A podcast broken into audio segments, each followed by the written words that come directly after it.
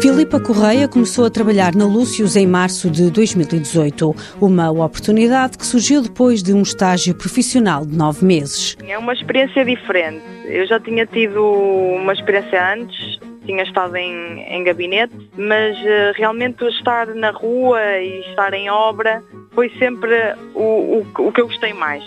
Pronto, mas estar numa obra, sei lá, lidar com vários, tipo, vários tipos de pessoas, várias especialidades, portanto, não estar só ligado à parte do botão armado, mas também, sei lá, das alvenarias, das pinturas, do reboco, ou seja, durante a fase da obra vamos, vamos pensando em várias coisas, não, ou seja, não é um emprego que seja sempre a mesma coisa. Todos os dias é uma coisa diferente. Durante o estágio teve a oportunidade de trabalhar na reabilitação de um edifício na Rua das Flores, na Baixa do Porto. Eu tirei Engenharia Civil na, na Faculdade de Engenharia da Universidade do Porto, uh, tirei um mestrado integrado e uh, especializei-me em Geotecnia.